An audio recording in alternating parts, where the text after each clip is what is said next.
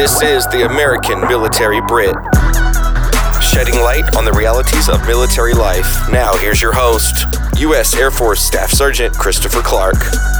Hello, everyone, and welcome to the American Military Brit podcast. This is a podcast where we talk to different military members to figure out the full story about the military, and we don't just focus on the rumors, such as the Marines being crazy or the Army being stupid. We actually figure out from the people themselves what the story is with the military. So I hope you enjoy this podcast that we have for you today. Hello, everyone. Welcome to the American Military Brit podcast. For today, we have a special guest. I'm I'm actually really excited about this one because so far I've only had Air Force guys on, and I've never really gotten to spoke fully to a, a person in the Marines about their experience. So this one this one's cool, man. I'm here with um, Joshua Chavez, and he's going to be talking about his experience in the in the Marines. So first of all, just introduce yourself to the audience, the very small audience, um, just who you are and things of that nature. Hello, very small audience. I'm a former military member, obviously a Marine. I served uh, for six years from 2010 to 2016.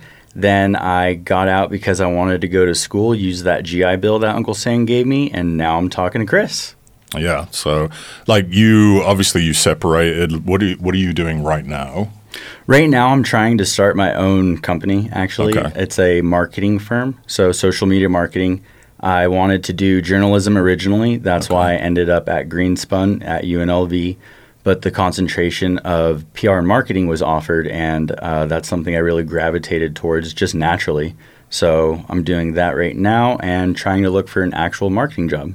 All right, nice. Um, would you say any of your skills that you learned while you were in the Marines kind of helped you to, you know, get into this whole journalism thing that you're doing right now in social media aspect? Yes, actually. Um, long story, but journalism comes from the military when I was in Saudi Arabia. Okay. Um, just a lot of things going on out there and a lot of interesting stuff that I thought people should know about is the whole reason why I wanted to be involved with social or excuse me, journalism. Right. And then naturally I saw the progression of journalism kind of dying out in my opinion and it's moving more towards digital media. And plus I've always wanted to be a creator. So Okay. like as a child I wanted to create things and I was all laughy and whatnot. So that was just something that kind of made a good segue, met well in the road, you know. Okay, so continuing on here, um, just wanted to talk to um, Joshua here about his basic training and his training and his job experiences because, as I was kind of saying earlier, it's just one of those things where I feel like people have a certain image about how Marines are and, you know, different things of that nature. They have their own assumptions, which is why it's good that we're, we're talking about this, but just kind of like, because you know I've seen it on YouTube and I've seen it in the movies and all this stuff of what mil- of like what Marine basic training is like. So uh, just kind of talk about that experience and what that was like. Um, so the basic training, what you're going to see, we refer to as boot camp, and people who are new Right. in the military and in my opinion, haven't done a whole lot. They'll be like, "Oh, it's boot camp. It's not basic training. It doesn't matter. It's basic training. Whatever." Right. The main factor of it is um, I went in 2010, so that was quite a while ago. I'm sure things have changed by then because everything changes over time. All right. But uh, everything that you see on YouTube, as far as like the Marines getting yelled at, their footlockers getting thrown and stuff like that, that's literally just the tip of the iceberg. Right. and uh, it makes for great dogs of war, but it doesn't make for great citizens after they get out. Okay. So it's an interesting type thing, but it's a, you have to understand that the Marines are supposed to be the tip of the spear. They're supposed to be the guys who go in door to door, kick down, and do a whole bunch of quote unquote cool guy stuff. Right. So I mean, you kind of do have to have a thick skin to have that job because at the core of it, every Marine is a rifleman. Sure, we all know how to shoot rifles, but I mean, most of us just qual once or twice a year, and then that's it. I mean, that was my extent of it for quite some time until I switched MOSs, but again, that's later. But um, yeah, boot camp's great. You just have to learn to frame it in a very positive mindset. if you're there for a positive reason, a good reason, not to just go to school or whatever, you know, for a shallow reason, as our drill instructors put it, um, you'll be fine because they'll push you through the military boot, through Marine Corps boot camp because they've spent so much money getting your physical done, getting your training done. They spent a lot of money on you, and they're gonna give you a bottle if you need it. Unfortunately, yeah, that's the reality. You know, there are some Marines who, yeah, sure, in the movies, I'm sure there are Marines out there doing special forces stuff right now. All right. But again, there's also regular people that are Marines that run the administrative side, make sure people get paid, make sure that chow's getting served, food, sorry, uh, make sure that people are getting their supplies on time. You know, I mean, it's a whole community. It's just like any other community. It's just a little bit more hardcore. You know, Alright. yeah. So it's like a, it's a, I call it America's fraternity. That's how I look at it, Okay. or one of America's fraternities. Excuse me, because we're all fraternity brothers. Yeah, and I just thought like let me kind of take it back a little bit. Yeah, I didn't really I didn't really ask you how like why you joined sort of thing. Like what was the was there a specific reason or moment or whatever? sell a shameless plug. So if Yeah, you good. want that, uh, go to joshuatrees21.com on my Instagram Uh-huh. and hit my, my link tree because that reason is too dark to discuss here. It is, But okay. I will tell you the actual reason that I did decide to go was honestly, there, there is truth to this that I did want to protect those who cannot protect themselves. Okay. At a time in my life, I was a powerless individual who could not stand up to an oppressor. And through that, I wanted to gain strength and help those who could not protect themselves. Okay. Yeah. So that's the honest reason. It was wrongly framed back then, but again, hit me up on Instagram for Yeah. that story. okay, no, no, no. That's that's fine. But uh, how how long is Marine basic training or boot camp? uh, I want to say like 13 weeks. It's, it's a little bit longer than armies or something like that. Okay, yeah, because uh, obviously I went through basic training and I thought afterwards, I don't know if you had the same kind of thought process, but I was just kind of like, yeah, this is pretty easy actually. Like at first when I was there, you know, it's something different and you're thinking, oh man, like I hate this, but after what, like when you finish it, you're just like, yeah, that was really easy. So Absolutely. I mean, our drill instructors always used to tell us embrace the suck, and that's something you heard all the time throughout every formal school you went to in the military. all right, But it really is a mindset that helps you just have fun with the boys. yeah. The easiest way to put it. yeah. Okay, so you go from basic training, mm-hmm. Then you do Mm-hmm. Marine combat training. combat training, and then like where do you when do you go to like learn your job that you go into? Boom, that's the next one we go to. So Right. from Marine combat training, you get shipped off to your MOS. Okay. Yes. Uh, my MOS was a 1341 because everyone loves to lead off with a number that no one knows, even in the military. Yeah. A 1341 in the Marine Corps is a heavy equipment mechanic. So Mm. I just work on ex- construction equipment. Okay, yeah. So you guys have like specific codes because for me, I was intelligence. That was a one, one and zero X one, whatever it was. I know code. Army uses like 91 Lima for 1341 or something. I might be way off, but I'm just saying it's like two digits and then a letter for Okay. to identify the thing. Everyone does their MOSs differently. And then how long was that training school like to learn your job? I think those are uh, like four months, not very long. Okay, and where was it at? Fort Lost in the Woods on an army base, Fort Leonard Wood in Missouri. Oh, Leonard. oh man, I was stationed in Missouri for five years, so I, Oh, no! I am. I never went to that base. I only drove past it. okay. So, but I so that's where the prison is, right? Is that where the prison is? The, there's a prison up there or something. There might be. I don't know. prison, it's way yeah. out in the middle of nowhere, surrounded by a lot of Yeah, trees. Okay, so um, next we'll talk about we'll get into kind of the assignments that you that you did because obviously I'm not like I said I'm not too familiar with the assignments that that Marines do. But like, what was the what was the first place that you went to kind of after your your training for your job and all that stuff? So after military school or Yeah, MOS school, after all that stuff. Yeah. I showed up to Yuma, Arizona in 2011, uh, February 2011, and then September that year we were in Afghanistan.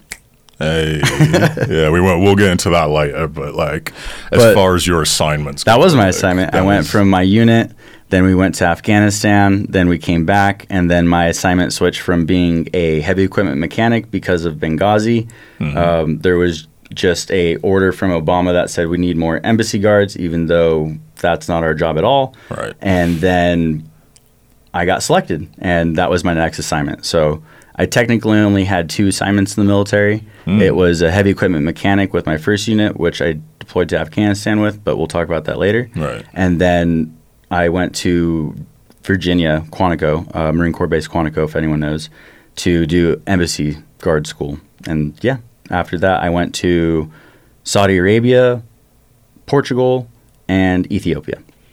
Okay, and those count as like deployments, like Portugal, for example. I like- guess I just call them assignments. I I say I only deployed once, but everyone I have overseas service. I have foreign service for like th- th- more than three years, but I just say I only deployed once because I did. I only did one combat deployment. Everything else was foreign service, technically. Okay, because like so, as far as actual assignments, it was just Arizona and it was Virginia. Mm-hmm. Okay, and like, what was your like day to day duties? As you know, as much as you can go into it without obviously, you know.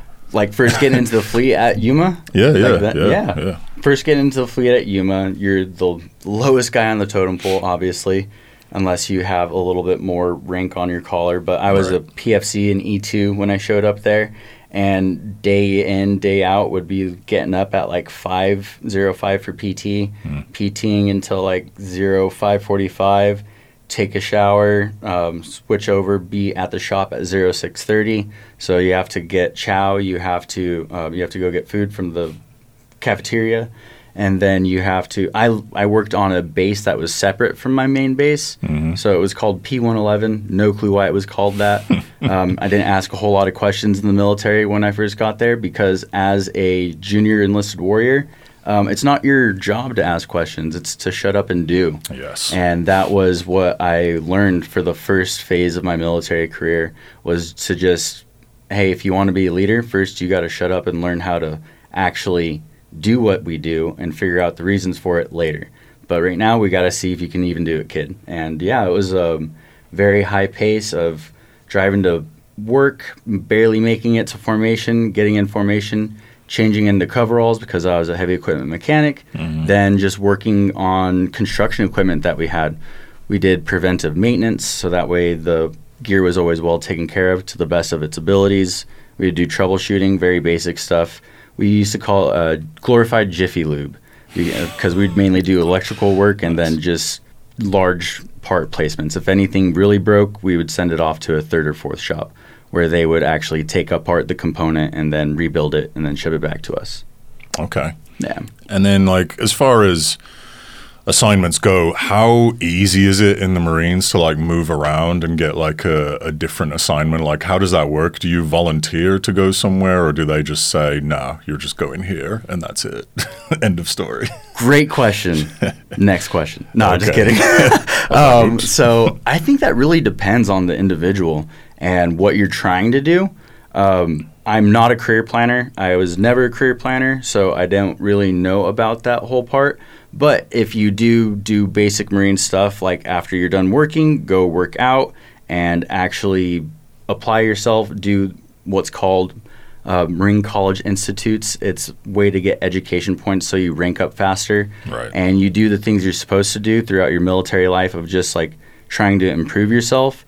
Um, it'll be a lot easier for you to lateral move, I believe it's called, when you go from one position to the next. Unfortunately, uh, for me, I never got to lateral move. I was just a heavy equipment mechanic.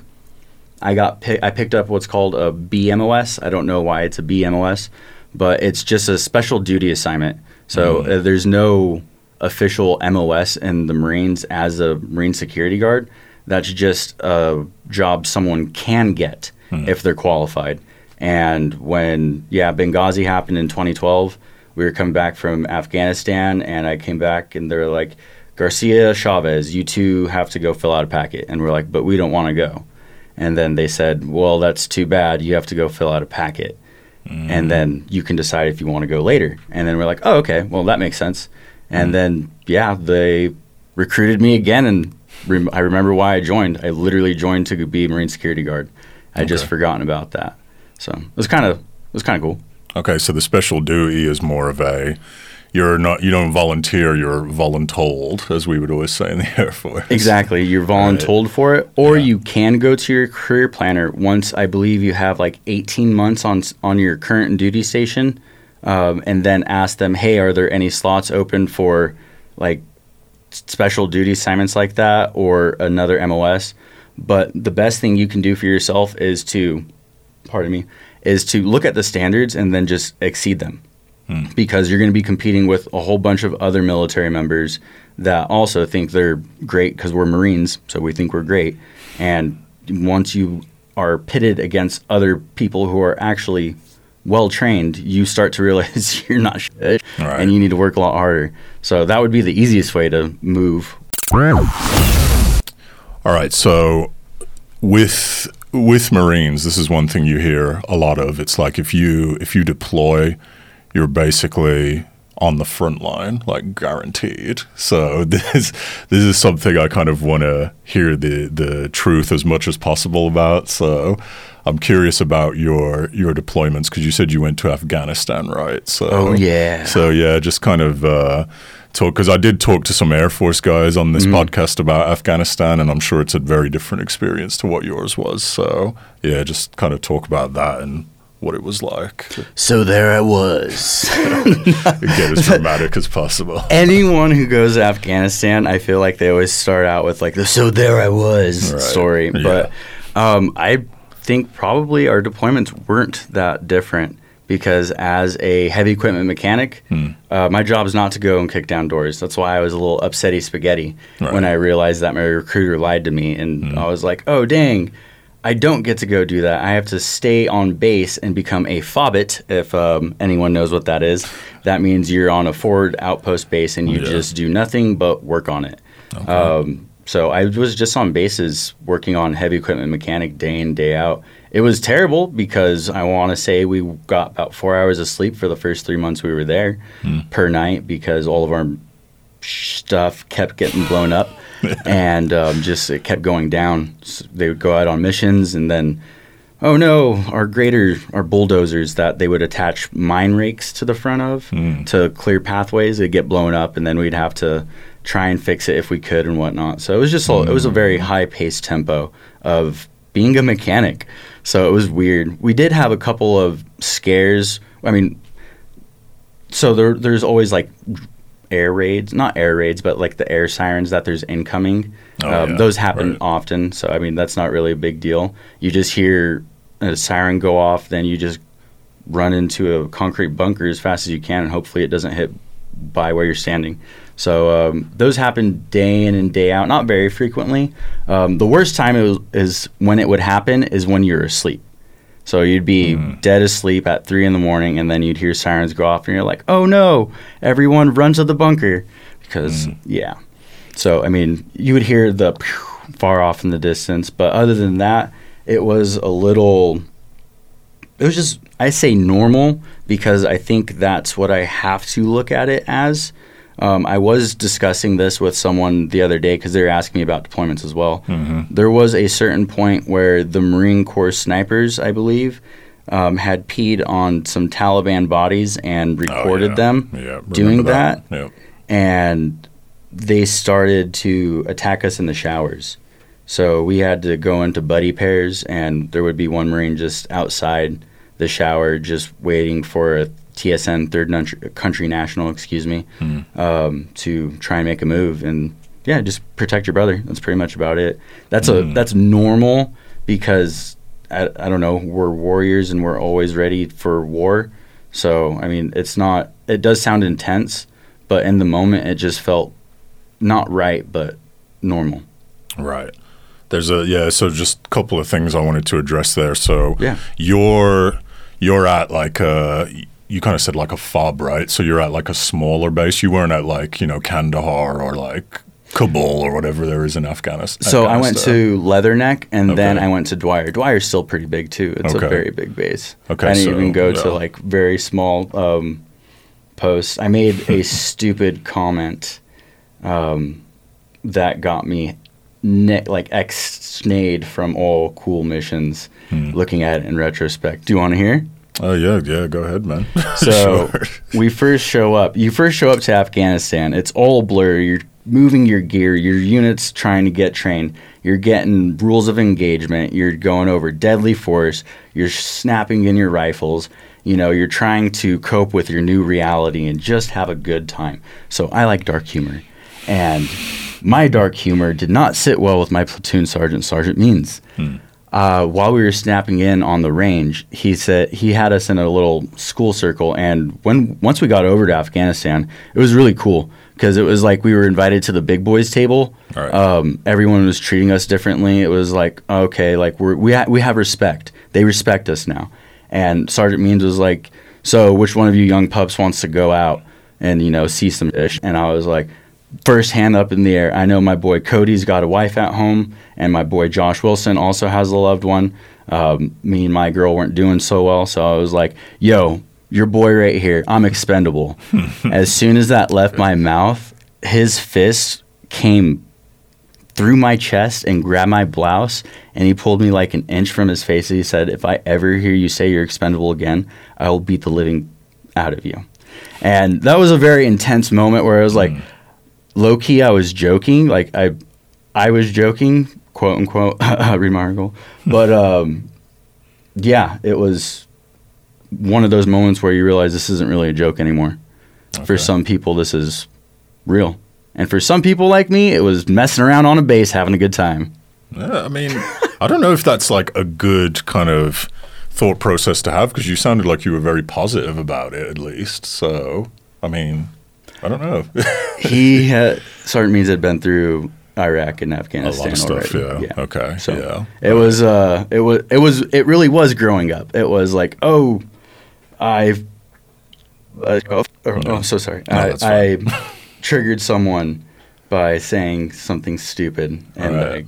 I, and yeah, he was right. No life is expendable.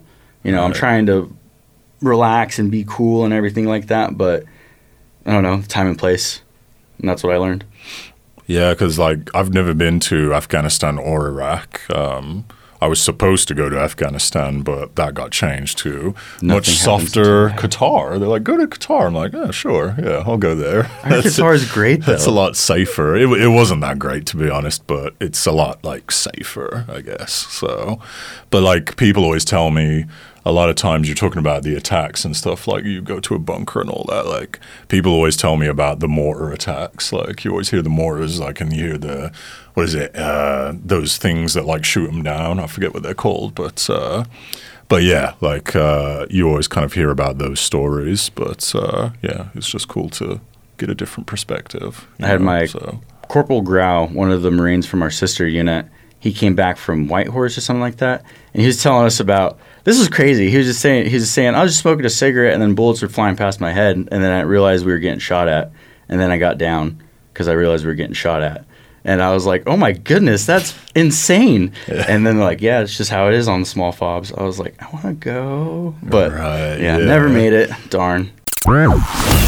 a couple of uh, I just want to wanted to talk about uh, with um, Joshua like why he separated, but there was something I wanted to bring up because it's like one of the best quotes I've ever seen. Honestly, it was, and he I saw it I saw it on your Instagram, but a couple of other people posted it. It was Yeah. something that Tim Kennedy said. Oh, okay, yeah. It was uh, Kennedy. this this quote: "No one is coming to save you. No one is coming to help you. No one is going to come and fight for you. It's all up to you. Prepare for that." And Mm-hmm. that was after he posted that. I think after those uh, after the shooting Texas. at the at the school. Yeah. Yep. So that like, I think that really kind of refers to like especially like being a military member like I definitely kind of learned that while I was in the Air Force was like, listen, no one's coming to save you. You've got to prepare for like the worst, basically. Yeah. So like I did want to kind of talk to you a little bit about that, like as far as like why did you post that? Like how does that kind of Because exactly like you you, said, man, yeah. it doesn't matter if you're Marine Corps, Air Force, Army, whatever. I mean, at the end of the day, if you're on a independent duty like embassy duty and another Benghazi does happen, sure they're going to come get you in 13 to 20 hours. Way after everything's going to be done and over. So, as a I was the operations and training officer for all 3 years as well as the assistant detachment commander and a couple of detachments for my embassies and it was that reality of no one's coming for us. I only have you and you only have me. Mm-hmm. I had people that I knew I would lock inside the room and not let them out because they would get us hurt. And I knew that there would people who would be with me till the end. Yeah. And yeah, at the end of the day, everyone wants to live. No one's going to die for you. Right. And those cops unfortunately proved it for those I'm sorry to say but those children Right. at the end of the day, people learn how to learn how to save themselves. If they cannot protect themselves, you cannot ask someone else to give up their life, especially in today's social status structure, whatever.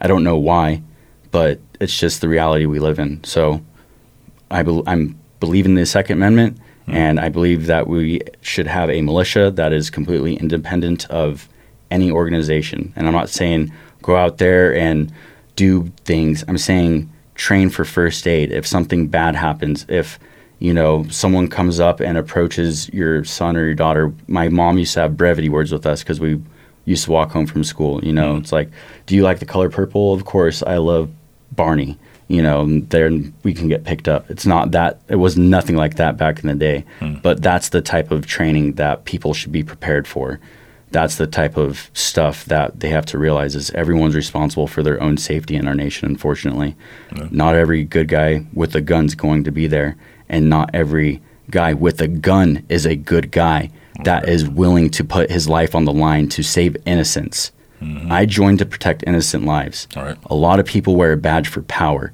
i learned in the military that my chevrons my rank when i became an nco when i was a corporal and I had power to protect people, that was used as a shield to protect the weak and the innocent, hmm. not a spear to attack others and get ahead. Unfortunately, it's not Semper Fi, always faithful anymore. It's Semper I. And that is one of the reasons I left the military. And guess what? That's just the world. And once we come to the realization of it, we can stop having such a bad attitude and just try and do our best. Because honestly, isn't that what we're all trying to do? I know that kind of sounds fake, but literally, that's what we're all here to do. Just our best. I believe we just should, shouldn't hurt others while trying to get our accomplishments. Right. So yeah, I mean, Sorry, that was a little serious. No, no, no. I mean, you kind of talked about uh, like why you did you did separate, but like, That's a yeah. Those, that's not the main reason at all, though. yeah, I mean, is there like a specific moment that happened, or like a specific like reason where you were like, okay, I'm done like with this? Like, when did that happen, basically? I mean, in the Marines, you always kind of ask yourself, like, how did, how did I end up here? what am I doing? Why am I out in the middle of the forest running and, you know, twisting my ankle? Why am I doing all this? And it's just because I want to. I don't know. I just thought it was, I just want, I've always wanted to personally be the cool guy. You know, I grew up watching military movies. My dad, my stepdad, call my dad, as uh, he's an army cat. So, you know, my mom, she works security. So I, I inadvertently grew up liking that kind of stuff. But um, the main reason why I left and the reason that really got to me was in 2015, I was leaving Lisbon, Portugal. My regional security officer, my boss, hmm. Tanya Sears, she was like, well, What are you going to do after you get out? I was like, Oh, I'm going to become a contractor. Just go overseas and keep doing it. She's like, Your body's not going to be able to last forever. Hmm. You might want to think about getting an education first and then go do that. Yeah. And I was like, You're right, ma'am. And then I thought about it. And then standing on post for 12 hours for the next two years, you know, eight to 12 hours depends on how much we have and what the shifts are. But it just gives you an ample amount of time to think. And came to the conclusion she was right. I was smart enough. I just was lacking self confidence. I was smart enough to make it to the embassy duty at one point. And my first post, I had got to meet President Barack Obama while he was still serving. You know, Nice. like for a 21 year old, I don't think that's that bad. And I'm not trying to gloat or anything, but I'm just trying to say I didn't really think I was smart at all. I didn't. No one that I went to grew up with went to college. you know. Hmm. So it was it was just something we didn't do, and having someone having someone smart believing me who went to Ohio State because I was really into wrestling. I am really into wrestling, and Ohio State's a really good school. All right. She believed in me, and that's when I was like, okay, maybe I do need an education.